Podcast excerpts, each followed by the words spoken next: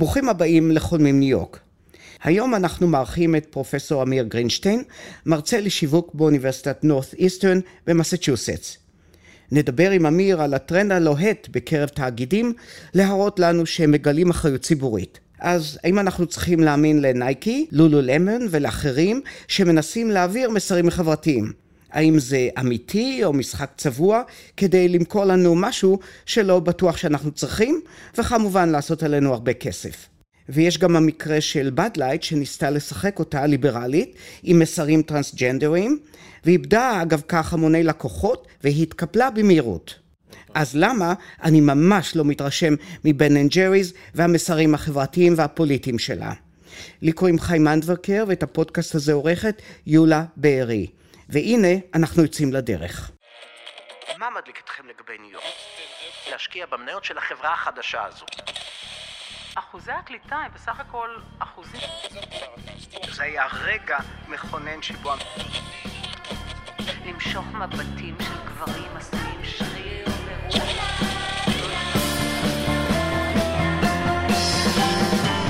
אז בואו נדבר ניו יורק.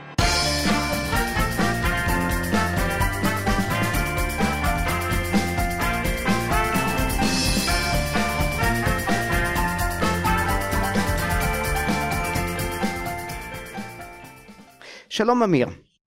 שלום רב חיים ותודה שהבאת אותנו מבוסטון הרחוקה. כן, זה אני בטוח שמקפיא שם. כן, עם ה climate crisis uh, אז uh, לא כל כך האמת, די חמים אפילו. די חמים בבוסטון, אוקיי, אלה חדשות טובות. לפני שאנחנו ניכנס לענייננו, אתה ודאי עוקב אחרי המתרחש בישראל סביב ההפיכה השיפוטית שעושה את דרכה. ברגע זה כאשר הראיון מתקיים, מתנהלות הפגנות גדולות בישראל נגד ההפיכה המשטרית, וסיפרת לי שהוויכוח בעניין הזה יוצר בעיות במשפחה שלך. כן, אז אה, אנחנו שלושה אחים, ושני אחים מחזיקים בעמדות, אה, הייתי אומר יותר מרכז שמאל, ואח אחד יותר בעמדות ימין. ולאורך השנים האחרונות אנחנו מסתכלים, האחים השונים עם הגישות השונות, על אותם נתונים שמונחים בפנינו, והניתוח, האינטרפרטציה שלנו נורא נורא שונה. אנחנו כאילו מסתכלים על עולמות שונים וחיים בעולמות שונים. עכשיו, האנקדוטה המשפחתית שלי, מה, ש... מה שאומר שאנחנו מדברים פחות על הנושאים האלה, כי כל ויכוח, כל דיון הוא, הוא נהיה קשה יותר ויותר. אה, אבל האנקדוטה המשפחתית אה, שלי היא, היא רק אחת, שומעים בלי סוף על משפחות שזה קורע אותן מבפנים, על חברים שמפסיקים להיות בקשר. יש סקר שהתפרסם לא מזמן בארצות הברית, ש-20% מהמשפחות חוות תהליכים אה, כאלה של אי נוחות מהקיטוב הפוליטי עד כדי היפרדות קשרים והתרחקות. רואים את זה אגב לא רק בצד החברתי-משפחתי, רואים את זה בצד הפוליטי. אני אספר אנקדוטה קטנה. הרבה פעמים מגיעים אליי אנשים מכל מיני כיוונים, מבקשות לעזרה. אה, ונטיית האינסטינקט שלי הוא לעזור, לעשות חיבור, לתת עצה טובה.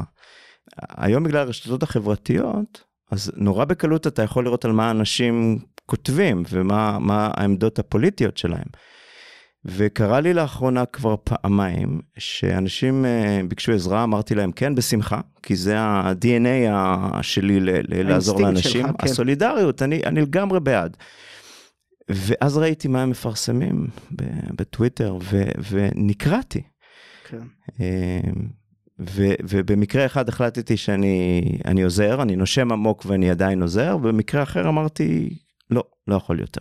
אז אתה מתקשר עם האח שהוא בעל דעות אה, שונות משלך?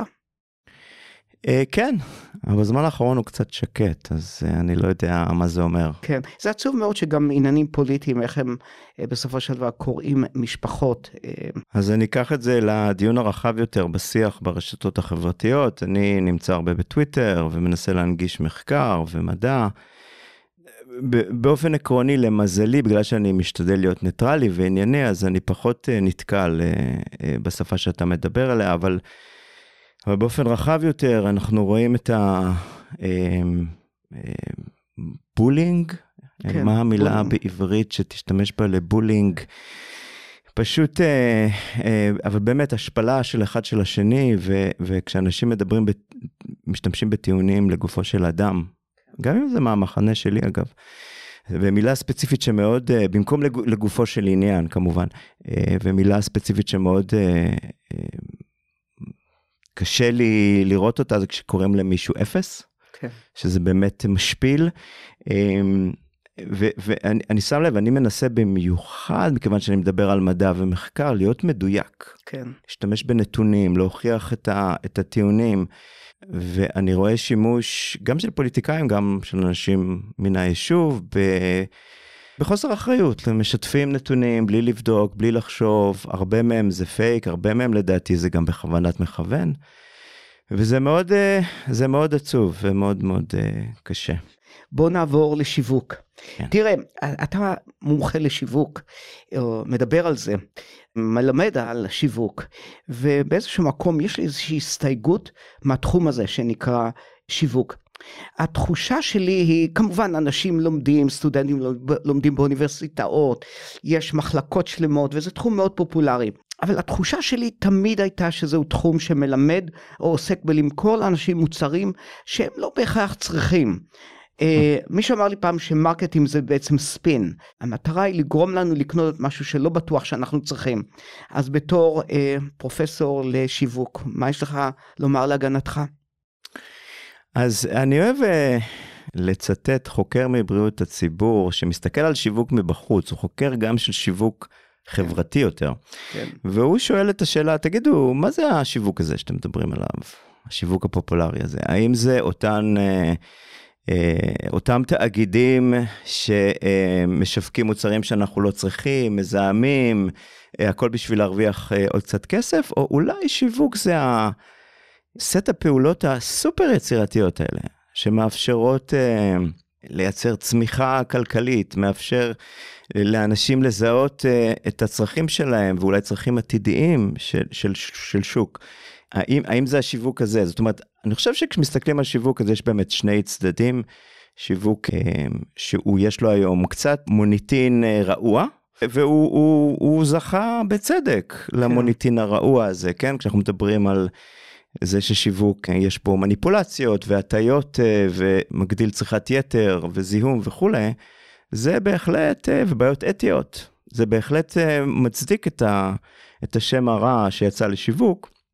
ובקורס שלי שנקרא marketing and society שיווק וחברה שפיתחתי לפני חמש שנים החלק הראשון של הקורס הוא, הוא תמיד מפתיע סטודנטים שבוחרים בקורס שלי כקורס בחירה והם רצו קורס מגניב בשיווק החלק הראשון בקורס שלי הוא בכלל לא מגניב בקטע כן. של שיווק הוא יורד חזק מאוד על שיווק ומספר על כל הצדדים השליליים. אני חושב שזה חשוב לשים מראה מול, ה...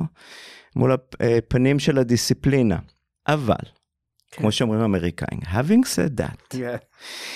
Uh, יש תהליכים יוצאים מהכלל לחיוב בעולם של, של שיווק, ש, שבעשר שנים האחרונות, נגיד, או לפני עשר שנים, היית מסתכל עליי כחוקר של התחום הפרו-חברתי, של אחריות תאגידית, של התנהלות יותר אחראית בשיווק, שיושב בבית ספר לניהול, היית אומר, או, הוא עלי התאנה שלהם, הוא היחיד, היה לי מאמר ב-2009 שפרסמתי, אה, ביחד עם אודי ניסן מהאוניברסיטה העברית, שה title שלו, הכותרת של המאמר זה נקרא, אה, הוא מתחיל ב title demarketing. בעצם ההפך מ marketing. כן. והמאמר או המחקר התעסק בשאלה איך אפשר להקטין צריכה. שזה unheard of, זאת אומרת, כן, לא נשמע מנוגד... כדבר הזה, מנוגד לא, לאינסטינקטים. של העולם המערבי, העולם הקפיטליסטי. העולם המסחרי, הש... כן. השיווקי, לגמרי. אמ, ואז לאורך העשור האחרון, 15 שנים האחרונות, אתה רואה יותר חוקרים מהסוג הזה. זה נהיה הרבה יותר פופולרי, לפחות באקדמיה ובמחקר. אתה תשאל את עצמך, רגע, ומה קורה בעולם האמיתי? איך מנהלי שיווק מתנהלים? אז מחקר שפרסמתי השנה, בדק את ההתנהלות של מנהלי שיווק בטוויטר. כן. האם הם מדברים על סוגיות חברתיות, על איכות סביבה, על אחריות תאגידית, וגילינו שלאורך הזמן זה גדל, ההתייחסות שלהם לנושאים האלה, אבל כרגע, באמת, ממנהלי השיווק המובילים בעולם, רק חמישה אחוז מהשיח שלהם, רק חמישה אחוז מהשיח שלהם מתעסק בסוגיות חברתיות. תגיד, זה מעט, זה הרבה, ותכף נדבר באמת על התפקיד של האחריות תאגידית, האם זה, האם זה, אנחנו רוצים שזה ישפר רווחים, מה המטרה של כל הסיפור הזה. אז הצד החיובי, ההסתכלות החיובית שלי על העניין הזה, זה שכן משתפר לאורך זמן, ורואים יותר התעניינות. אבל ו... בעצם, מה, כן? מה, מה חברה יכולה לעשות? נניח, אני... אני... חברה, אתה מתכוון פירמה. פירמה. או מותג, אה, כן. פירמה רוצה למכור נעליים, mm-hmm. אוקיי? הם רוצים לעשות כסף, זה בעצם, mm-hmm. זה בעצם המטרה שלהם. נכון. אז בסדר, אז אנחנו נגיד שאנחנו בעצם להגן על uh, איכות הסביבה, בסדר? נכון. אז אז אמרנו, הם יכולים אולי לייצר ב, ב, אולי שיטות שהן קצת יותר יעילות, אבל כל זה גורם לכך ש, שהמחיר יעלה גם. אנחנו הרי מייצרים גם במדינות שהן, אה, שכוח עבודה מאוד מאוד זול, אז אנחנו יכולים להגיד את כל הדברים היפים והטובים, למשל בואו ניקח את האייפונים שלנו, מי שעובד שם אני לא בטוח שהם מקבלים משכורת אמריקאית, מי שעובד במפעלים בסין, אם שם מייצרים את זה. אז, אז, אז אתה רואה, זה יפה להגיד את זה, בפועל, השורה התחתונה חשובה כאן. אז בוא נלך צעד אחד אחורה ברשותך לשאלה מה זה אחריות תאגידית בעצם, כן. ואיך איך, אה, מותגים או, או חברות כן. נכנסו לעניין הזה. אה, ודיברתי איתך לפני ההסכת על אה, סדרה או הופעה חדשה של קריס רוק בנטפליקס, כן. נכון? נכון. שאתה התלהבת מאוד ממנה ושבעצם מדברת, לפחות בהתחלת ההופעה, מדברת בדיוק על הדברים האלה, הוא נותן שם את הדוגמה של לולו למון, נכון? כן. Lululemon מוכרת למי שלא יודע מוצרי אה, אה, ביגוד ספורט, ביגוד, אה, ביגוד ליוגה וכולי, יקרים מאוד, כן. מאוד יקרים. נכון. והוא אומר, אני צועד לי אה, על יד חנות של לולו למון ואני רואה שהם מספרים שהם anti discrimination, נגד אפליה ונגד racism, נגד גזענות. ואני אומר לעצמי, איזה יופי, החברה הזאת עומדת על אה, עקרונות חשובים. ואז אני רואה שמכנסי היוגה שלהם עולים 100 אה, דולר והוא פונה לקהל, זה כמובן ב, בהופעה, אה, אה, ואומר, אני מניח שרובנו בקהל כאן היו מוכנים לקבל מכנסיים גזעניים, אבל ב-20 דולר, כאילו. תעזבו אותי מגזענות, אל תגידו שאתם, שאתם תומכים או מתנגדים לגזענות, אבל פשוט תיתנו לי מוצר יותר זול. זה בעצם מעלה את, ה, את הדילמה העקרונית הבסיסית של הנושא של אחריות תאגידית. כי אנשים מסוימים, זה יכול להיות משקיעים, זה יכול להיות צרכנים, יגידו, מה אתם מתעסקים בדברים האלה? פשוט תציעו לי מחיר יותר נמוך, או תגדילו את הרווחיות של החברה. זאת אומרת, ברגע שאתם עושים את האחריות תאגידית ומסיטים משאבים, חייבת, חייב להיות תהליך של הסטת משאבים, כן. אז משהו, משהו נפגע. אם זה המחיר צריך לעלות, או האם הרווחיות תיפגע. אבל תראה, אנחנו היום, אותן חברות, אותה, אותם מותגים האלה, לולולמן ואחרים, תכף נדבר על כל מיני דוגמאות, הם לא חיים בוואקום. הם, אנחנו עזבנו את העולם שבו ה-shareholders, בעלי המניות, הם השחקנים הכי משמעותיים, ועל פיהם, על פי המטרות שלהם, יישק דבר. בדיוק. כן. היום אנחנו פועלים בסביבה שבה הצרכנים, בוודאי הצעירים, לוחצים mm-hmm. להתנהגות של אחריות חברתית, ומוכנים לשלם מחיר יותר גבוה. אנחנו מדברים על דור הבא, הדור הבא של העובדים, שאומרים, אני מוכן שהשכר שלי יותר נמוך. כן. אבל אני אעבוד בחברה שעומדת על, על עקרונות מסוימים או מתנהגת באחריות חבר, חברתית.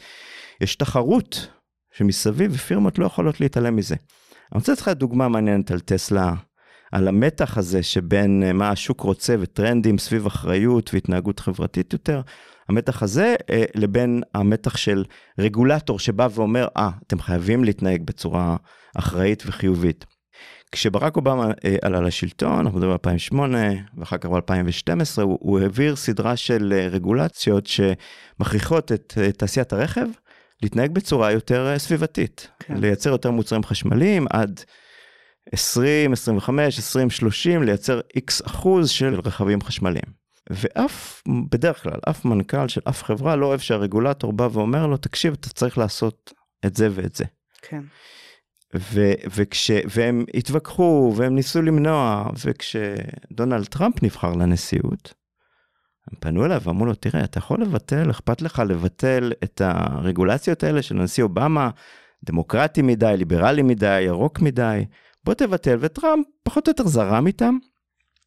אבל מה שקרה במקביל לסיפור של טראמפ slash מול אובמה, אה, זה שטסלה קמה לחיים. כן. ופתאום הציבור מהמם. מביע עניין רב ברכב הזה, שהוא הוא, הוא גם cool, הוא בעיקר cool, אבל הוא נכון. גם סביבתי. מהמם.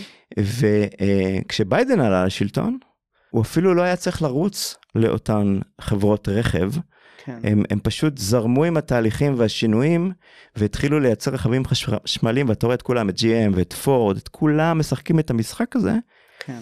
בגלל שיש לחץ מהשוק, תחרות, טסלה, כן. וציבור שאומר, אוקיי, זה ממש מעניין אותי הרכבים החשמליים האלה, וזה פשוט משנה את כל מערך התמריצים של החברות האלה. אז, אז זה לא רק להתנהג באחריות חברתית כי it's the right thing to do, זה הדבר הנכון, האתי לעשות, אלא כי יש פה אינסנטיב כלכלי.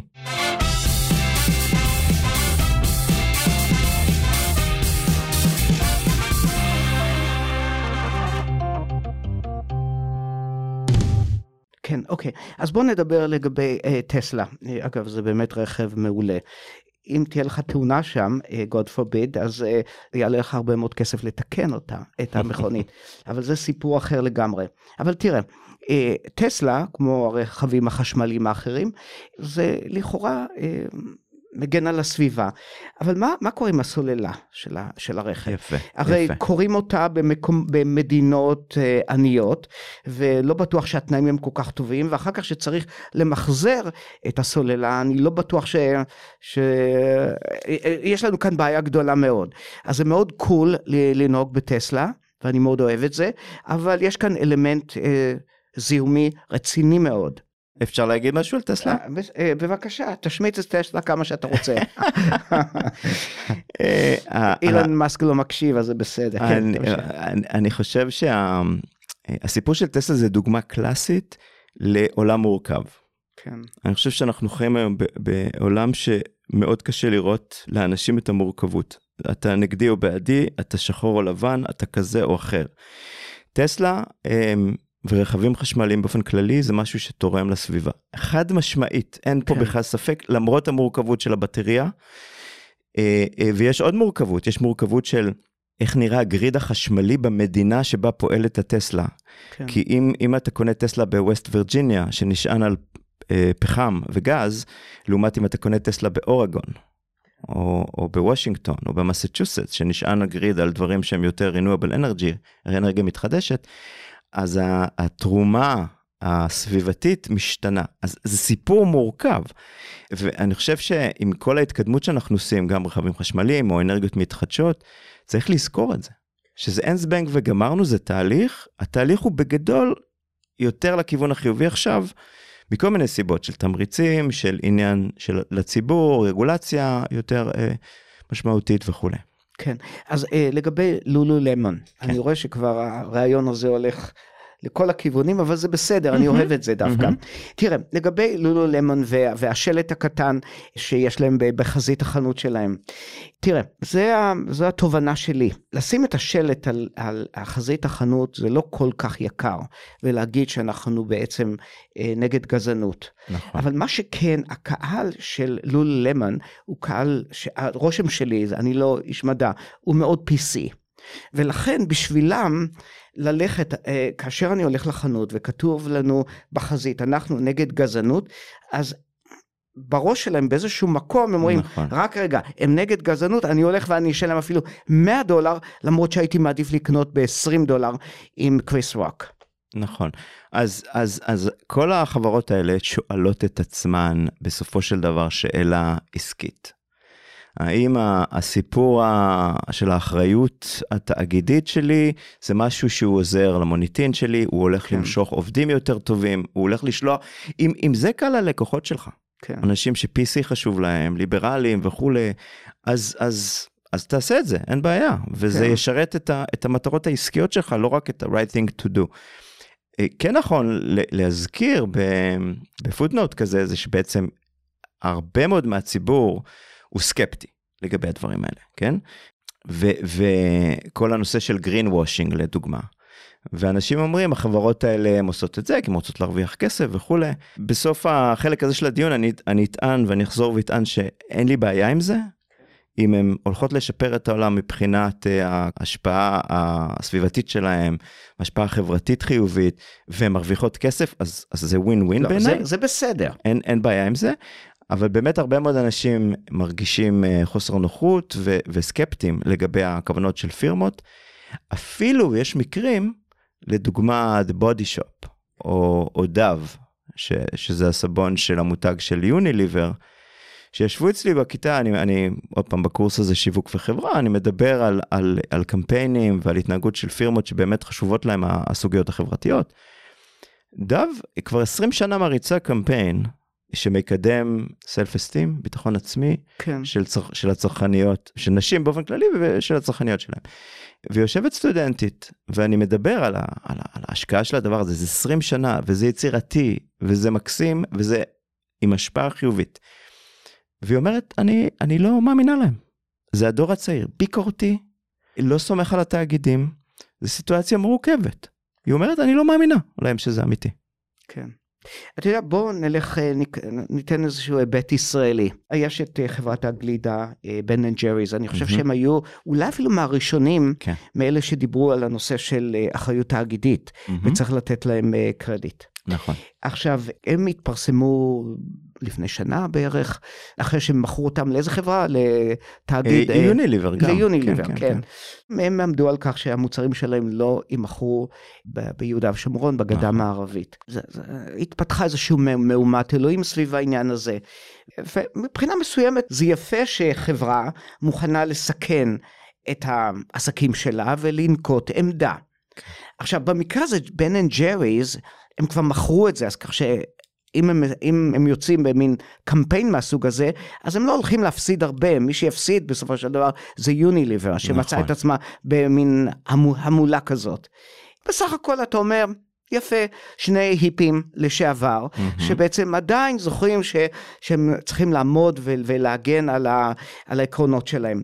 יחד עם זאת, אם אנחנו מדברים על הנושא של צביעות, יש כאן דבר שאני לא כל כך מרגיש בנוח לגבי בן אנד ג'ריז. למשל, המוצר שלהם הוא מוצר מאוד מאוד לא בריא, עם אחוזי שומן מאוד גבוהים. וכשאתה רואה את בעיית ההשמנה בארצות הברית, אז לבנג'ר יש גם את ה-5 cents ואולי הרבה יותר מזה בעניין הזה. אז כאן אני בהחלט רואה איזשהו, אז אם הם כל כך אה, אנשי אתיקה, למה הם לא הורידו, הורידו את אחוזי השומן, או בעצם עברו למוצר אחר? זה דבר אחד. בנוסף לזה, אל תשכח גם שהם מגיעים, מאיזה מדינה הם מגיעים? ממיין? מוורמונט. מוורמונט, נכון. כן. וורמונט זו מידה שגם יש בה הרבה מאוד פרות, אוקיי? עכשיו שאנחנו מדברים על הכל רוצים שהכל יהיה ירוק, הפרות יש להם חלק, הגזים שנפלטים מהפרות, יש להם חלק גדול מאוד בזיהום כדור הארץ, ושוב, אני לא שמעתי יותר מדי אותם מדברים על זה. אה, נמשיך או שהעיקרון ברור? העיקרון ברור, אז אני פה בתפקיד המגן התאגידים, אני, אני לא בטוח שאני כן. האיש המתאים, כן. אבל... אה, טוב, אתה ממסצ'וסט, זה לא רחוק, כן, תמשיך. אז אני חושב שזה מחזיר אותי לנקודה של המורכבות קודם. אה, בן אנד ג'ריז זה באמת אחת החברות שב-DNA שלהם יש את הנושא של התנהגות חברתית, ואפילו אקטיביזם פוליטי שנדבר עליו בנפרד עוד מעט. ובמקביל אתה צודק לגמרי, הם תורמים למגפת כן. ההשמנה בארצות הברית. הסוגיה המרכזית פה זה סוגיית המורכבות, נכון? זאת אומרת, יש לך את בן אנד ג'ריס שהם גם תורמים לסוגיית ההשמנה, וגם הם מנסים לעשות טוב. עכשיו, הם הלכו צעד אחד קדימה. וגם זיהום כדור הארץ, אם אנחנו... וגם זיהום כדור הארץ. הם, הם הלכו צעד אחד קדימה. הם לא סתם עושים אחריות תאגידית מן הפה לחוץ, כן. הם uh, ממש הכניסו את הנושא של אחריות תאגידית והתנהגות אחראית וסביבתית כמיטב יכולתם לתוך ליבת העסקים שלהם. זאת אומרת, עובדים עם ספקים מקומיים עד כמה שהם יכולים. יפה. Uh, לתרום אחוז מה... לא רק מההכנסה, אלא מהרווחים שלהם okay. לעמותות רלוונטיות. ו- וכן, אה, הם ואחרים, כמו פפסיקו לדוגמה, וקוקה קולה לדוגמה, שזה עוד חברות שהן בדיוק בקטגוריה הזאת שתורמות לאוביסיטי וכולי, אה, מנסות, אה, כן, להפחית מלחים, להפחית סוכרים, להציע אופציה רחבה יותר של מוצרים, נגיד לא, ללא לקטוז וכולי. כן. אז עוד פעם, התמונה היא מורכבת. אין פה וילן ואין פה אה, חברות שהן אך ורק עושות, אה, יש, יש בודדות, כן, אפשר, אפשר לדבר אולי על פטגוניה כזאת יוצאת דופן, אבל אה, שבאמת ה-DNA העמוק של החברה זה לעשות טוב, עד כדי, עד כדי שהם באים ואומרים, אנחנו לא רוצים שתקנו מאיתנו עוד. כן. תקנו את המוצר הזה שאתם צריכים, תשתמשו בו, וזהו, אל, אל תקנו עוד. ונגיד בחברות כמו פטגוניה או חברה קמעונאית מפורסמת פה למוצרי אה, אה, טיול ומחנאות, REI, הן מפרסמות ביום הכי חשוב לעסקים בארצות הברית, שזה Black Friday, נכון? לפני uh, Thanksgiving, חג ההודיה, הן סוגרות את החנויות שלהן. כן. הן אומרות, לכו לטייל בחוץ, אל תבואו לקנות. כן. אז... זה, אגב, על זה אני נותן להם הרבה מאוד קרדיט, כן. כי כאן הם פשוט מפסידים כסף. על כן. הדבר הזה. אני רוצה באמת אבל לעשות טיפה סדר בין סוגי האחריות התאגידית שיכולים להיות שם בחוץ. יש את הדבר הבסיסי ביותר, זה שארגונים, וזה רוב הארגונים עושים את זה, וזה מקובל מאוד בישראל, רוב הבנקים בישראל עושים את זה, הם פשוט תורמים כסף או תומכים בעמותות. זה הכי קל לארגון, זה הכל מוציניו פוציניו נחמד, מה אם אני תורם לארגון של, אה, אני יודע, לעלות, או לעמותה כזאת או אחרת, הכל נחמד, זאת אומרת אין עם זה שום בעיה, כן?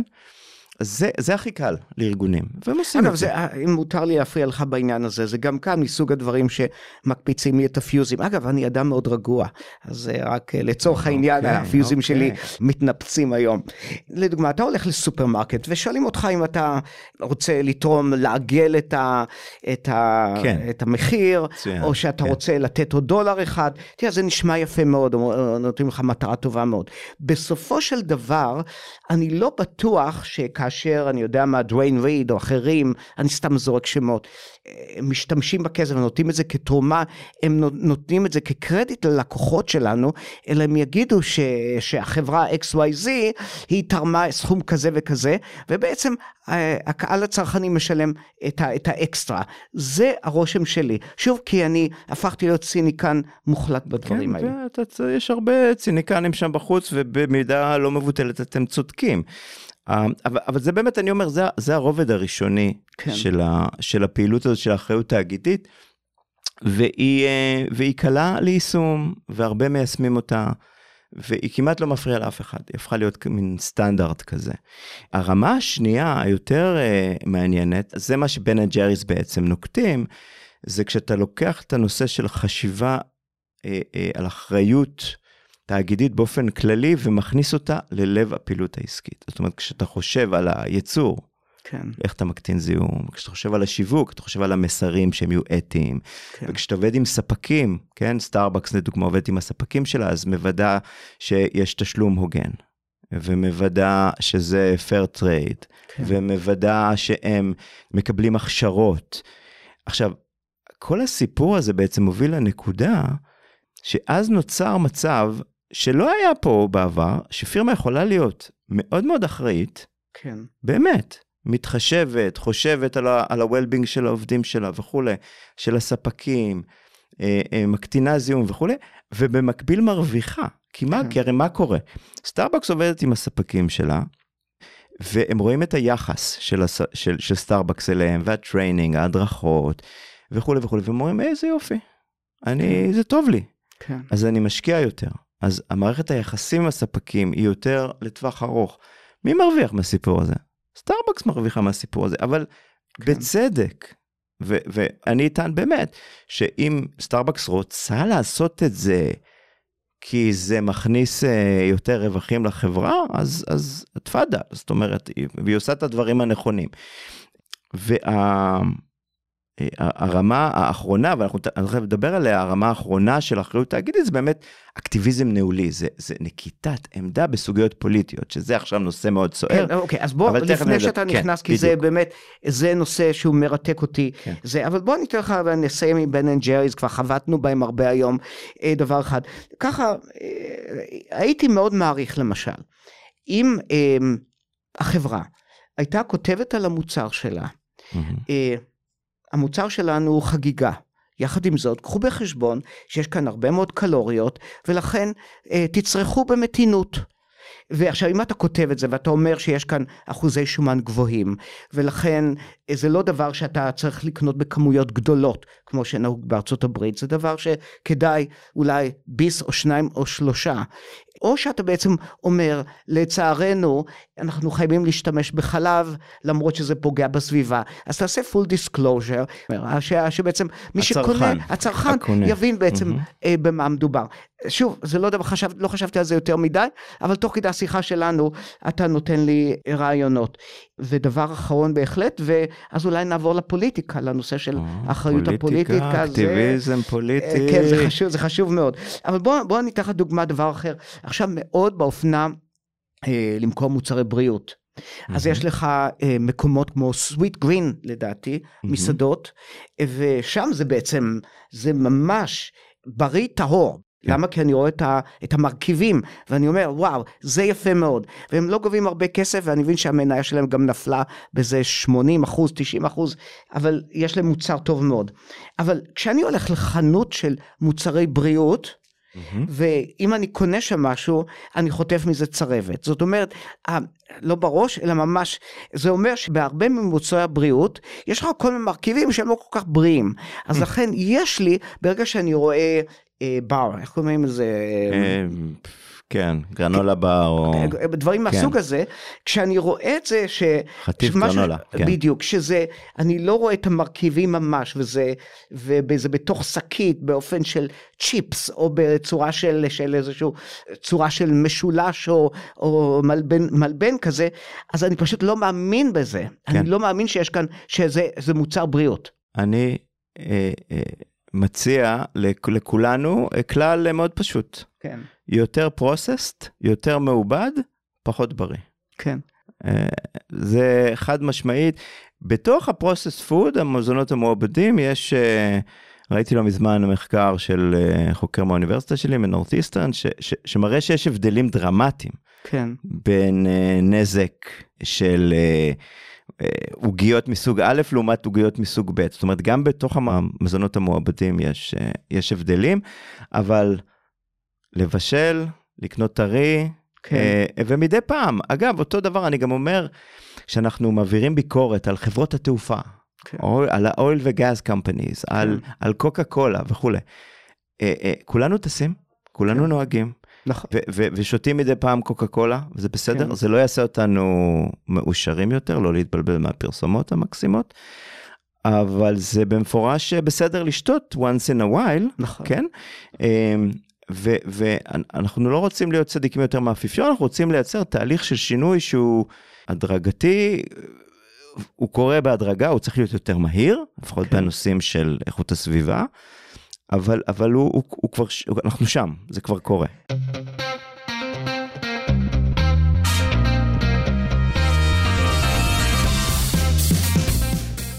אוקיי, אז לפני שנגיע לפוליטיקה, מהמם. באופן אישי גם קצת מפריע לי שאנשים חכמים וטובים, בעצם הם עובדים כדי לגרום לנו להתמכר או למסך, או, אמ, או אפילו, אתה יודע מה, בנושא של שיווק. הרבה פעמים, אם אני לא טועה, מערבים גם אלמנטים פסיכולוגיים. פסיכולוגיה ושיווק עובדים ביחד. אז בעצם משמעית. מה שרוצים לעשות זה להוריד מאיתנו את כל מערכות ההגנה שלנו כדי שימכרו לנו כל מיני דברים. כן, אז עוד פעם, אני מתחיל את הדיונים שלי בקורס ושיחות או הרצאות על, על שיווק עם הצדדים הפחות נעימים של שיווק, עם המניפולציות ועם הסוגיות האתיות.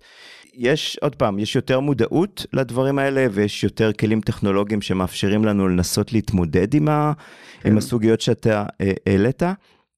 אני אנצל את ההזדמנות ואני אתן, אני אספר שתי אנקדוטות או אנקדוטה ומחקר על, על בדיוק אחד מהסיפורים של המניפולציות, סיפורים המפורסמים של מניפולציות בשיווק, העניין של buy one, get the second one uh, for free. כן. קנה אחד, קבל את השני במתנה, נכון? כן. משווקים עושים את זה כל הזמן, והאינטואיציה שלי ושלך היא מאוד ביקורתית לדבר הזה, נכון? זאת אומרת, אה, ברור שזה מגדיל צריכה, כן. בגדול, וכתוצאה מזה זיהום, ואנשים אה, רוכשים מוצרים שהם לא באמת צריכים. אז זאת מניפולציה מאוד מקובלת בשיווק ומאוד בעייתית. אז מצד אחד, חד משמעית, אתה צודק וזה שם וזה נכון, ו- ו- ונורא קשה לשנות את זה. אז אנקדוטה בהקשר הזה, פעם הלכתי לחנות בנס ציונה, אני זוכר שעתה בנס ציונה, נכון. ב power center, שם הרבה חנויות, חנות אופנה אחת, נכנס, הייתי צריך לקנות חולצה לילד, ואני בא עם החולצה לקופה, והקופאית אומרת לי, תקשיב, יש מבצע, אחד ועוד אחד. אתה מקבל עוד אחד חינם, עוד חולצה. אמרתי לה, בגלל שאני מודע לכל הדברים האלה, לא רוצה over consumption, צריכת יתר, אמרתי לה, לא, לא תודה, אני, אני, זה מסודר, אני, הילד מסודר עם החולצה אחת, לא צריכים עוד אחת. היא הסתכלה עליי, חיים, כאילו ירדתי מהירח, והיא אומרת לי, וזה רק יכול לקרות בישראל, היא אומרת לי, אתה בטוח שאתה לא רוצה להתקשר לאשתך?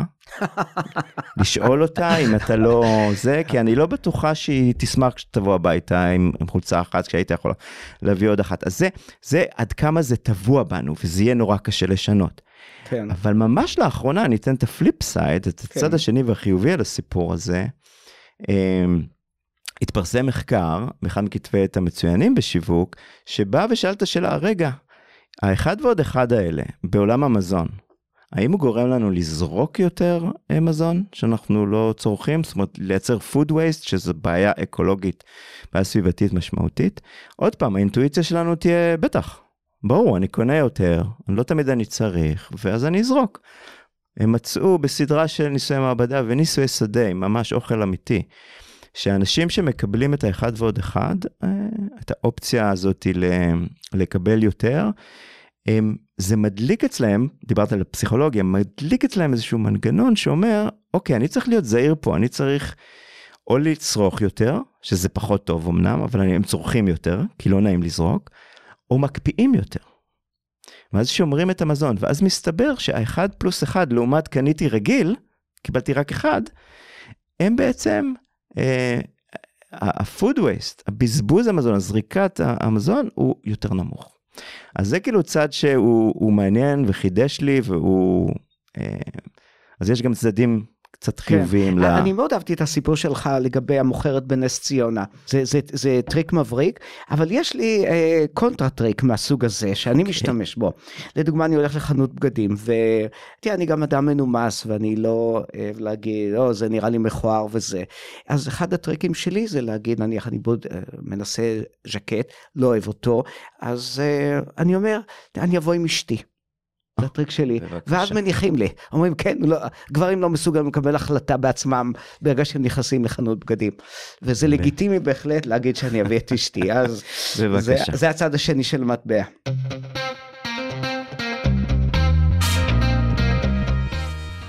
אתה רצית לדבר על אחריות תאגידית ופוליטיקה. כן. זה, זה מדליק אותי. כן, אז זה תחום יחסית חדש שמגדירים אותו אקטיביזם ניהולי, או אקטיביזם מיתוגי או מותגי, זאת אומרת ברנד אקטיביזם. כן. בעצם כאשר חברה או ההנהלה הבכירה, מנכ"לים וכולי, אה, נוקטים עמדה בסוגיה מעוררת מחלוקת, חברתית או פוליטית, כן. כן? בישראל, אנחנו נדבר על זה עוד מעט, על ישראל, מחאת ההייטקיסטים, זו דוגמה ברורה, ודאית ועכשווית. כן. אמ, בארצות הברית, סוגיות של אה, נשק. אה, יש כאן חברה אמריקאית שאתה יכול. להגיד, אה, מהתקופה האחרונה שאתה יכול להגיד, זה, זו דוגמה מצוינת לאחריות חברתית או תאגידית. של אקטיביזם ניהולי? כן. כן, אז, אז, אז אני, אני... מישהו שאתה מאמין להם גם. אז זה העניין, באקטיביזם ניהולי, זה כל כך בוטה, כן, זה כל כך מורכב, כן. כי ברור שבקהל שלך שם בחוץ, בציבור, אה, יהיו חצי מהאנשים, זה כל הנושאים הם מעוררי מחלוקת, כן? כן. abortions, gun control, גזענות, יש לך איזו חברה בדרומה של ארצות הברית, שהיא אומרת, אנחנו בעד הפלות. אז, אז כן, אז תכף, תכף נדבר על זה. אני, בסדר, אני בבקשה. ברשותך, כן, כן. אה, אה, אני מתלהב. אתה- לא, לא, לא, לא, זה זה. אני, אני גם מתלהב, אני כן. התחלתי לחקור את זה לפני כמה שנים, וזה פשוט, זה באמת אה, מדהים לראות את זה. unfolding as we speak, זאת אומרת, כן, אנחנו לא, לא שלך. מספיקים, לא מספיקים אה, אה, אה, לעקוב, ויש משהו חדש שקורה עם, ה, עם הנושא הזה. מי ש... אני רוצה לתת קרדיט למי שהתחיל את הנושא הזה. Okay. בעצם אוקיי. שנות ה-80 של המאה הקודמת, בנטון. אם אתה כן. זוכר את החברת האופנה האיטלקית, בעצם היו הראשונים שהשתמשו בכוח העסקי שלהם כדי לייצר אמירה פוליטית. הם אז אה, יצאו בקמפיינים מאוד פרובוקטיביים, ואני מראה לסטודנטים שלי, אני אומר להם, תחזיקו את הבטן, תשבו חזק, אל תיפגעו מזה, ותספרו לי מה לעזאזל הם עושים פה, החבר'ה האלה. כן. עכשיו, הם תמכו בנושאים, הם יצאו נגד קפיטל פאנישמנט, כן. עונש מוות. הם יצאו אה, בעד הגדלת מודעות אה, לאיידס, שזה היה בתחילת שנות ה-90, היה צריך מגפה נוראית. אמיץ, כ- כן, היה צריך להיות אמיץ כדי לצאת עם זה. הם, הם קידמו את, ה, את הסיפור של אה, נישואים בין זוגות מאותו מין, אה, נישואים בין גזעיים. זאת אומרת, הם כן. דיברו על דברים והכל בקמפיין מסחרי שלהם. אז הם היו על הראשונים. איזה שנה אתה מדבר? אני מדבר על שנות ה-80 ותחילת שנות אתה ה-90. יודע מה, אני מאמין להם. אני מאמין שזה היה אמיתי מהלב. אם נכון. לתאגיד יש לב. חד, חד משמעי, זה היה כל כך, עוד פעם, זה היה כל כך בוטה, שזה כן. לא יכול להיות, לא, הם יצאו נגד המאפיה ו- מסיציליה. ובתקופה- אה, אוקיי, אז עוד יותר, נו. על, על אחד מהקמפיינים שלהם יש תמונה של שופט שנרצח עם אדם ניגר על, המ- על, המדרכו, על המדרכה. זאת כן. אומרת, זה כל כך בוטה. כן. חד משמעית הם רצו לייצר, להשתמש בכוח העסקי שלהם לייצר שינוי חברתי או פוליטי. כן. עכשיו, החברות בארצות הברית שהובילו את המהלכים האלה לאורך השנים, שבאמת היה להם DNA של אקטיביזם פוליטי, הזכרת את בן ג'ריז, הזכרנו את פטגוניה, יש בודדות כאלה. כן. אבל משהו השתנה ב-2016. כנראה חלק מזה זה הקונפליקטים בחברה האמריקאית כתוצאה מהעלייה לשלטון של דונלד טראמפ, שפתאום אנשים כנראה בצד היותר ליברלי של המפה הפוליטית החליטו שנורא קשה להם עם זה והם צריכים לייצר עמידה ער- ערכית על חלק מהדברים שהוא דיבר עליהם נגד אימיגריישנס, נגד מהגרים ודברים מהסוג הזה. ביחד עם זה, או, או ממש קצת אחרי, פתאום יש לך טרנדים חברתיים סופר משמעותיים בארצות הברית, ה-Black Lives Matter ו-Me Too, נכון? כן. הביא ביחד הסיפור הזה שבעצם בין 2016 ל-2018, פתאום 2019, פתאום 2020 גם נכון עם ה-BLM, זה תקופה של 4-5 שנים שפתאום זה הפך להיות דבר שאתה רואה. והראשונה שעשתה את זה בעידן המודרני, שאלת על החברה שבאמת עושה את זה ועושה את זה בצורה אפקטיבית, נייקי. כן. השימוש שלה בקמפיין ל-30 שנה ל-Just Do It, שזה כן. הסלוגן המפורסם שלהם, בפרזנטור שלהם, קולין קפרניק, שהוא היה הקוורטרבק של הסן פרנסיסקו 49ers, והוא אה, קרא ברך כן. במשחקי הפוטבול בעת ההמנון הלאומי. היו אנשים בציבור שאמרו, וואו, הוא מדגיש את הנושא של החשיבות של אה, השחורים בחברה האמריקאית, והוא יוצא נגד האלימות של שוטרים ואחרים נגד הקהילה השחורה, ואחרים הרגישו שיורקים להם בפנים. מה זאת אומרת אתה קורע ברך כן. בהמנון האמריקאי, אתה לא פטריוט, אוקיי? ונייקי בחרו בו, הוא היה כבר הפרזנטור שלהם, אבל המשיכו איתו לקמפיין המרכזי הגדול שלהם של 30 שנה, ל-Just Do It, וזה, וזה היה הקמפיין, ה- הייתי אומר, ה- של אקטיביזם פוליטי המודרני, המסיבי, הח- יחסית חדש, בשנים האחרונות, שפתח להרבה אחרים, ואפשר לדבר תכף על, על אחרים גם. ותכף נדבר גם על הדרום. כן. אתה רוצה לשמוע קצת על הקמפיין של נייקי, או... אז ת- תן בכמה משפטים, כי יש לי כמה דברים להגיד על זה. בבקשה. אה, ה- העניין עם נייקי שברור לי לחלוטין שהם עשו מחקר שוק טוב טוב לפני שהם יצאו להרפתקה הזאת, אוקיי? זה לא היה איזה מין אה, גחמה. גחמה, נראה לנו, זה חשוב, אכפת לנו, כן, הם, הם כנראה גם אכפת להם, נייקי עשו שינוי דרמטי משנות ה-90 על כל הנושא של איכות סביבה ו-well-being של העובדים שלהם ושל הספקים שלהם, עשו שינוי דרמטי. העניין הזה אבל חד משמעית היה פה מרכיב עסקי, הסתכלו מי זה קהל היעד שלנו, הסתכלו אנחנו חברה גלובלית, הסתכלו מה יכול להיות ה impact, ונכון שבהתחלה התגובה המיידית של חלק מהציבור הייתה בוא נשרוף חולצות של נייקי וסניקרס של נייקי, אבל בטווח הארוך, מחיר מניה עלתה, המכירות עלו, כן. הדיבור ברשתות החברתיות היו הרבה יותר חיובי מאשר שלילי, כאשר אתה מנתח את זה לעומק, אתה רואה מי האנשים ש, ש, שמצא חן ביניהם הקמפיין הזה? צעירים, נשים, אה, שחורים. שחורים כן. מהגרים, אה, אנשים שזה דור העתיד של הלקוחות של נייקי, נכון? זאת אומרת, אז יש פה, אתה יכול להגיד, להסתכל על זה צינית, זה לא, בכל זאת הם לקחו סיכון. כן, כן, בכל לא. אתה, אתה צודק, אז בוא, כן. בוא נדבר לגבי נייקי. So, מהמם. אז, אז, אז תראה, כאשר הם עשו את זה, ב, אם זה 2016 אתה אומר, אז אני, 18. 18. אז אני רוצה לתת להם קרדיט על זה, אבל זה שאתה אומר שנעשה מחקר שוק מאוד יסודי בעניין, ואני בטוח שנעשה מהמם. מחקר שוק, אז זה מכניס אותי שום לתוך האזור הזה של הציניות. עכשיו, ברגע שהקהל שלך הוא קהל שחור, שיש לך הרבה מאוד שחורים שקונים את המוצרים האלה, אז אני יודע שזו הייתה מהפכה. אבל עדיין אני פחות מתרגש מזה, כי זה מהלך מחושב מאוד. זה לא שבא ואומר, מישהו בא ואומר "אה, אה, אנחנו כתאגיד מרגישים שהשחורים קופחו בארצות הברית במשך שנים, אנחנו מיד באים ואומרים, "ב- אנחנו בעד BLM. אה, תראה, אה, גם מה שקרה סביב ה-BLM וגם MeToo, אבל בוא נדבר על BLM כרגע, מהמם. בעקבות אה, מעשה הרצח של אה, ג'ורג' פלויד, כולם הפכו להיות ל-BLM. BLM. מהמם. אה, אתה לא הלכת לחנות ושלא מצאת שם BLM. לפעמים אני ועם התחושות הציניות שלי, כן. אמרתי רק רגע אולי בעצם הם רוצים לקנות לעצמם תעודת ביטוח, לשים BLS שלא, שלא ישברו לי את החלונות. כן. אבל אולי אסור לי אפילו להגיד את זה, אבל זו הייתה התחושה שלי שזה, זה, תראה, זה, זה, זה נורא ואיום מה שקרה, זה מאוד מטריד מה שקרה, זו, זו תופעה אמיתית, תופעה רחבה מאוד, כאשר מה שקרה לג'ורג' פלויד זה, זה, זה ביטא דבר נורא ואיום בחברה האמריקאית. אבל בוא, אתה ממסצ'וסטס, נכון? רק רגע, אני, זה, אז אני גם מסתובב במסצ'וסטס, מדינה מאוד מנומסת, מאוד ליברלית, מאוד נחמדה. אני מסתובב שם ואני רואה BLM עדיין בהרבה מאוד מקומות, רק שאין שם שחורים.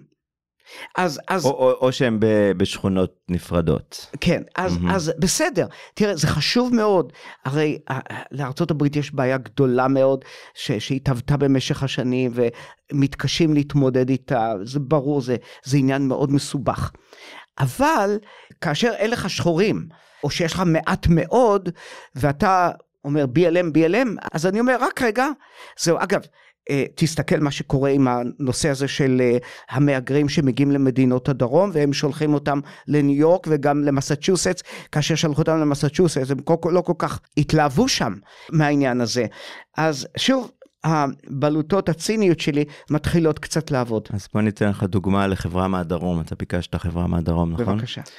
אה, Delta Airlines, אוקיי? השנה היא 2018, יש אה, ירי המוני בבית ספר בפלורידה, אה, Parkland school, ול Delta Airlines, שכידוע משרתת רפובליקאים, דמוקרטים ואת כל, את כולם, והמטה שלה נמצא באטלנטה, שבג'ורג'יה, בדרום, מחליטים לבטל הנחה שהייתה לחברי ה-NRA, הלוביסטים למען, כן. של יצרני הנשק. כן.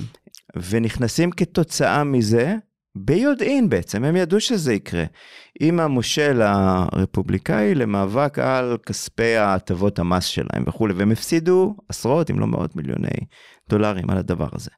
אז פה עוד פעם, הבלוטות הציניות שלך מורידות את הכובע ואומרות, תקשיבו, כל הכבוד. תראה, ברגע שחברה מפסידה כל כך הרבה כסף ונכנסת לעימות עם המושל, אז אני מוריד בפניה את הכובע. אותו דבר, וולט דיסני ב... בפלורידה. כן. עם הסיפור של, אה, של דה סנטוס, הגוונר, המושל בפלורידה, שהם העבירו שם חוק שאסור לדבר על כל הנושא של, של גייז וטרנסג'נדרס בגילאים צעירים בבתי הספר של פלורידה, ועובדים כן. בדיסני, שהיא אחת השחקניות הכי משמעותיות בפלורידה, אמרו, רגע, מה, זה, זה בדמנו, זה, זה חשוב לנו, זה, זה אנחנו, זה החיים שלנו, אל תזרקו אותנו מתחת לגלגלי האוטובוס. וצריך לראות את ההודעה שמנכ"ל דיסני הוציא אתה קורא ואתה לא מאמין, זה כאילו ללכת בין הטיפות, לא להרגיז את אלה, אבל, וזה, וזה כמובן לא היה מספיק טוב לאף אחד, זאת אומרת, העובדים זה לא שכנע אותם, את, ה, את המושל זה לא שכנע, זה, ועכשיו יש שם קלאש רציני מאוד. אבל זה, והם, זה... אני חושב שהמושל בעצם ביטל להם כל מיני הטבות מס. גם שם. ושיש כן. שם מחיר מאוד כבד. כן, זה, זה סיפור מרתק, הסיפור הזה. כן, אז יש, יש חברות שמשלמות מחירים מאוד מאוד ברורים. יש גם חברות שיושבות על הגדר. עכשיו, לשבת על הגדר, אמזון באופן מסורתי, אפל, לשבת על הגדר יכול להיות שזה מתחיל להיות שיש לזה מחיר גם. כן. בקרב ציבורים מסוימים. עכשיו, העניין עם אפל ואמזון זה שהן כל כך חזקות וכל כך טובות במה שהן עושות, שצרכנים לא יעזבו אותם, לא יהיה חרם צרכנים, צרכנים לא לא ישתמשו באמזון, לא, לא יקנו אייפון. לכן זה מורכב. איפה כן, אפילו אמזון כן. ואפל אה, עמדו על הרגליים האחוריות שלהם והתחילו להביע עמדה פוליטית בנושא של האבורשן. כן. שם הם אמרו, אנחנו נעזור לכל העובדים שלנו, העובדות שלנו, אם הן צריכות, אז הם יצאו, בהמשך אגב, לכל הנושא של מניעת התמיכה הפדרלית הגורפת להפלות, כן. על ידי הממשלה הפדרלית. החברות האלה חזקות מספיק, אמיצות מספיק, באו ואמרו, בוא, זה חשוב לנו וזה חשוב ל-well-being של העובדות שלנו, אנחנו איתכן. יש לך עוד איזושהי דוגמה חשובה, או שאני יכול לעבור לישראלים? אני, אני רק אגיד במשפט אחד, שאלה מצוינת זה האם זה אפקטיבי, נכון? כן. כי כמו שאנחנו אומרים זה לגמרי לא ברור, ורק עכשיו המחקר מתחיל להתפתח על זה. במשפט אני אגיד, זה כנראה תלוי בהקשר. בארצות הברית לפחות, אם אתה תדבר על פוליטיקה ודת, זה יפגע בך. אם אתה תדבר על מגדר וסוגיות של אה, רייסיזם, זה יעזור לך. כן. אז זה נורא תלוי מתי, ועושה רושם גם שאחרי שלושה חודשים, גם אם החברה דיברה על נושא מורכב, ואתה מאוד לא אהבת את זה כצרכן, אחרי שלושה חודשים, בוודאי אם אתה אוהב את המוצר, אתה תשכח. אה, מה לגבי חברות ישראליות? בישראל, בארצות הברית? בוא נתחיל עם ישראל. בישראל זה כמעט לא קרה. כל הנושא של אקטיביזם ניהולי. ואחת הסיבות, שוק קטן, כולם ביחד, זה בסדר, אחד חושב ככה, אחד חושב אחרת. והעיקרון הוא נעשה כסף כמה שאפשר. ואתה יודע, אפשר, כן, לעשות כסף, וזה בסדר, אבל, אבל לא רוצים להרגיז אף אחד. כן. השינוי הדרמטי התחיל בחודשים האחרונים. פתאום אה, לפני כמה שבועות, חברי כנסת מהקואליציה אה, הציעו להעביר חוק שבעצם מאפשר לארגונים, לחברות עסקיות, להפלות. כן. ארגונים אה, עסקיים בישראל, בנקים, חברות פיננסיות, אמרו, מה פתאום? כן. אנחנו לא, אנחנו לא מפלים, שום פנים ואופן. עכשיו אני אגיד לך משהו, זה קל. מי, מי, חוץ מאחוזים בודדים, כאילו מי, רוצ, מי יתמוך באפליה? כן. זה היה קל. הסיפור של מחאת ההייטקיסטים הוא מעניין יותר. זה קורה ממש בימים אלה. כן, הוא קורה בימים אלה, וצריך לתת קרדיט. אחד הראשונים שעשה את זה, זה המנכ"ל של נייס, אבל הוא לאורך שנים היה מדבר על נושאים פרובוקטיביים, והתחושה שלי הייתה שיכול להרשות לעצמו, כי נייס חברה גלובלית, הם, הם מונפקים בנסדק, הולך להם מאוד טוב, ו, ולכן הם עושים את זה. ממש לאחרונה, הראשונה שככה פתחה את הדלת לסבב הנוכחי, עינת גז, גז, מפאפאיה גלובל, שאמרה שהיא מעבירה את הכספים החוצה, ואז זה פתח בעצם שצף של אה, אה, התנהלות אה, של חברות הייטק אחרות. כן. זו שאלה פתוחה, כמובן, מה המניע? האם יש פה מניע פוליטי? האם זה אנשי מרכז-שמאל שבעצם לא אוהבים את הקואליציה הנוכחית, והם פשוט נוקטים בפעילות שלהם כדי אה, להתנגח בממשלה, או שהם באמת מוטרדים ויש פה אינטרסים כלכליים שעשויים להיפגע, אה, ולכן הם עושים את המהלך. כנראה המציאות היא איפשהו. אני חושב ששני שני כן, האלמנטים האלה. משחקים תפקיד, כי נכון. בסך הכל אם אה, יש שטף של כסף שעוזב את ישראל, בסופו של הממשלה צריכה לעצור את זה, נכון. ואז יהיה קשה יותר להוציא את הכסף. אבל תשים לב שכל החברות האלה, כן. זה מהעולם של ה-business to business והייטק. אתה כמעט לא רואה, אני כמעט לא זוכר, זה היה, היה מקרה אחד נדיר עם סלקום לפני כמה זמן, נכון? לפני כמה שנים. חברה שהיא B2C, שמוכרת לצרכנים בישראל, ש, ש, שלוקחת עמדה. כן. פוליטית. אז כמו, אה, כמו תמיד, ישראל היא עומדת ככה מאחורנית בעניין הזה, אה, אבל טוב, לישראל יש היום בעיות קצת יותר גדולות מזה.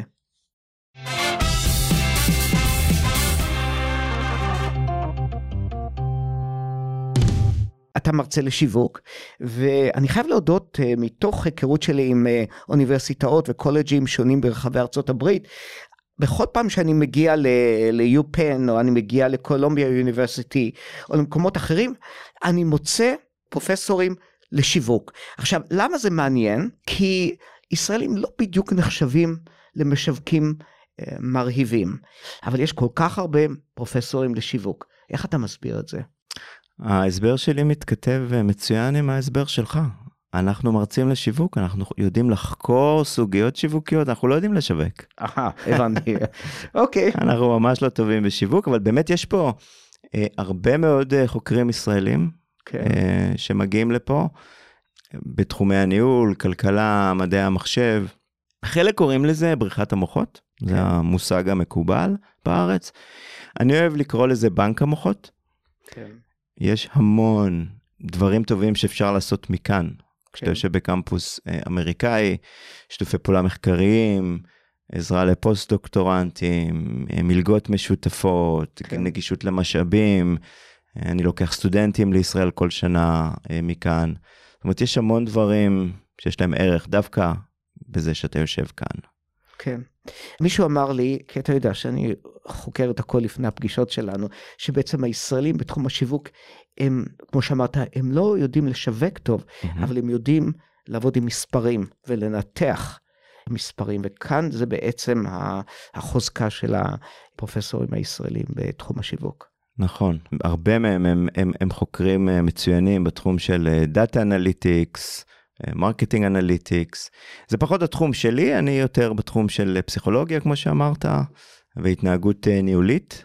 אה, אבל אתה צודק, היתרון היחסי של רוב הישראלים באמת הוא בטכניקות הכמותיות המתוחכמות שמביאים. כן. האוניברסיטאות אצלכם בסביבה הן בדרך כלל מאוד ליברליות.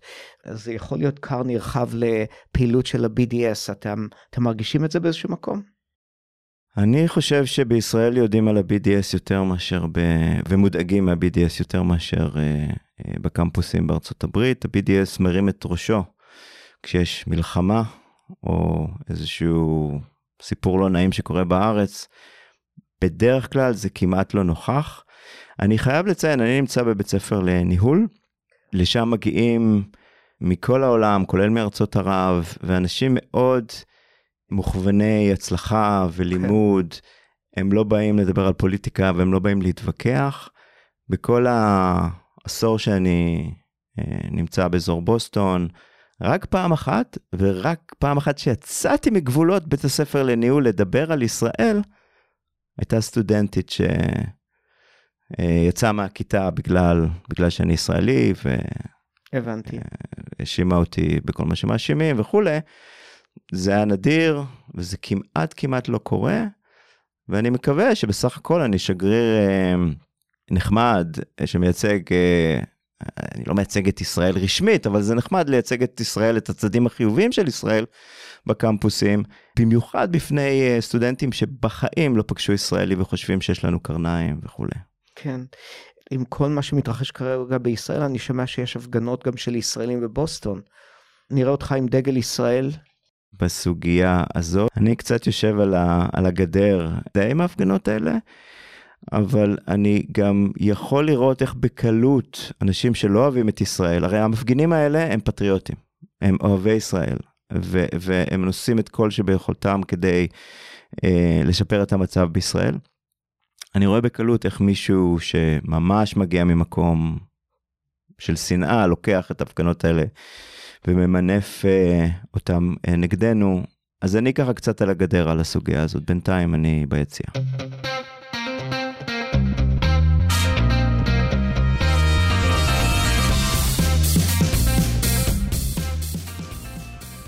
אנחנו עכשיו עוברים לשלב השאלות הזהות, הזמן רץ, כמו שאתה רואה. אז באתם במיוחד בשביל הפודקאסט לניו יורק, ואני מאוד מעריך את זה.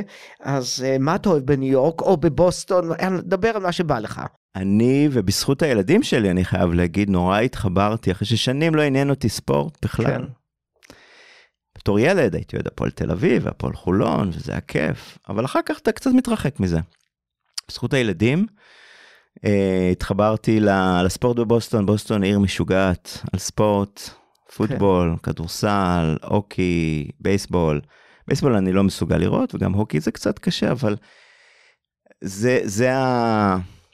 זה חיבור משפחתי נורא כיף, במיוחד עם הילדים. אה, אז זה מה שאני מאוד מאוד אוהב, ואם מישהו יבוא להתארח אצלי בבוסטון, אז אני אקח אותו למשחק של ה Boston Celtics, זה נראה לי כיף גדול.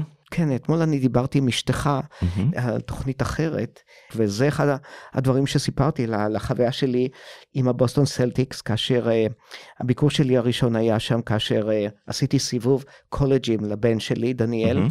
ו, ובבוסטון יש לא מעט מהם, כן. וכאחד מהצ'ופרים זה היה ללכת לראות את ה Boston Celtics, ומאוד אהבתי את האיצטדיון שלכם, זה ממש נותן תחושה של משפחה, הירוק שולט שם, היה לי ממש כיף שם.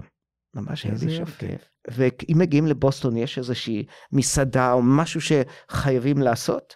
ההמלצה שלי זה כן. הספרייה הלאומית על שם uh, אה, JFK, כן. הנשיא ג'ון קנדי, uh, שהיא גם על הים, והיא במיקום משגע קצת דרומית לבוסטון, והיא גם מציגה את ה... אה, מגוון הפעילויות שלו, הוא היה בתפקיד לדעתי שנתיים, והם עשו כל כך הרבה דברים, גם ברמה החברתית, גם ברמה הטכנולוגית, גם ברמה של זכויות אזרח, זה פשוט מרתק לראות את זה. וכמובן לעצור בקמפוסים השונים, זה נחמד לראות את... Uh... כן, בהרווארד יש שם איזושהי comedy uh, club שהוא ממש mm. מדליק, שכחתי את שמו. יש שם גם מסעדות דגים מעולות. נכון. בוסטון. נכון. משהו, מקום ספציפי שאתה יכול לציין? יש בברוקליין, אנחנו גרים בברוקליין שזה ליד בוסטון, יש מסעדת דגים אה, מעולה, שעכשיו אני, אם, אם תחפשו ברוקליין ו, ודגים, אז אתם, אתם תצליחו למצוא אותה בקלות, זה אה, משהו כזה שכונתי, אינטימי, קטן ומאוד מיוחד, פנטסטי. כן. אוקיי, אה, יש לך איזושהי שאלה לשאול אותי? אז אני גם אחזיר, אחזיר לך בשאלה על ספורט. כן. אתה, איך, איך אתה עם ספורט בניו יורק? אה, ראשית, אה, אני הולך לראות ספורט בניו יורק. כדורסל זה הספורט שלי. לרוע המזל, הניקס הם לא משחקים מי יודע מה, אם כי השנה הם יותר טובים. הם יותר טובים, הם ניצחו גם טובים. את הסלטיקס כמה נכון, פעמים. נכון, הגיע הזמן, אבל אני חושב שזו קבוצה עם, עם הכי הרבה כסף, שעם הביצועים הכי נמוכים. גם מבחינת פוטבול, הבן שלי איכשהו נקלע לעוד את הג'טס, שזו קבוצה שגורלך נחרץ. ללכת עם קבוצה מפסידה וזה ממש לא כיף כן. להסתובב, להיות אוהד של קבוצות מפסידות. וזהו, חוץ מזה מעניין לראות איך האמריקאים מתנהגים במשחקי הפוטבול.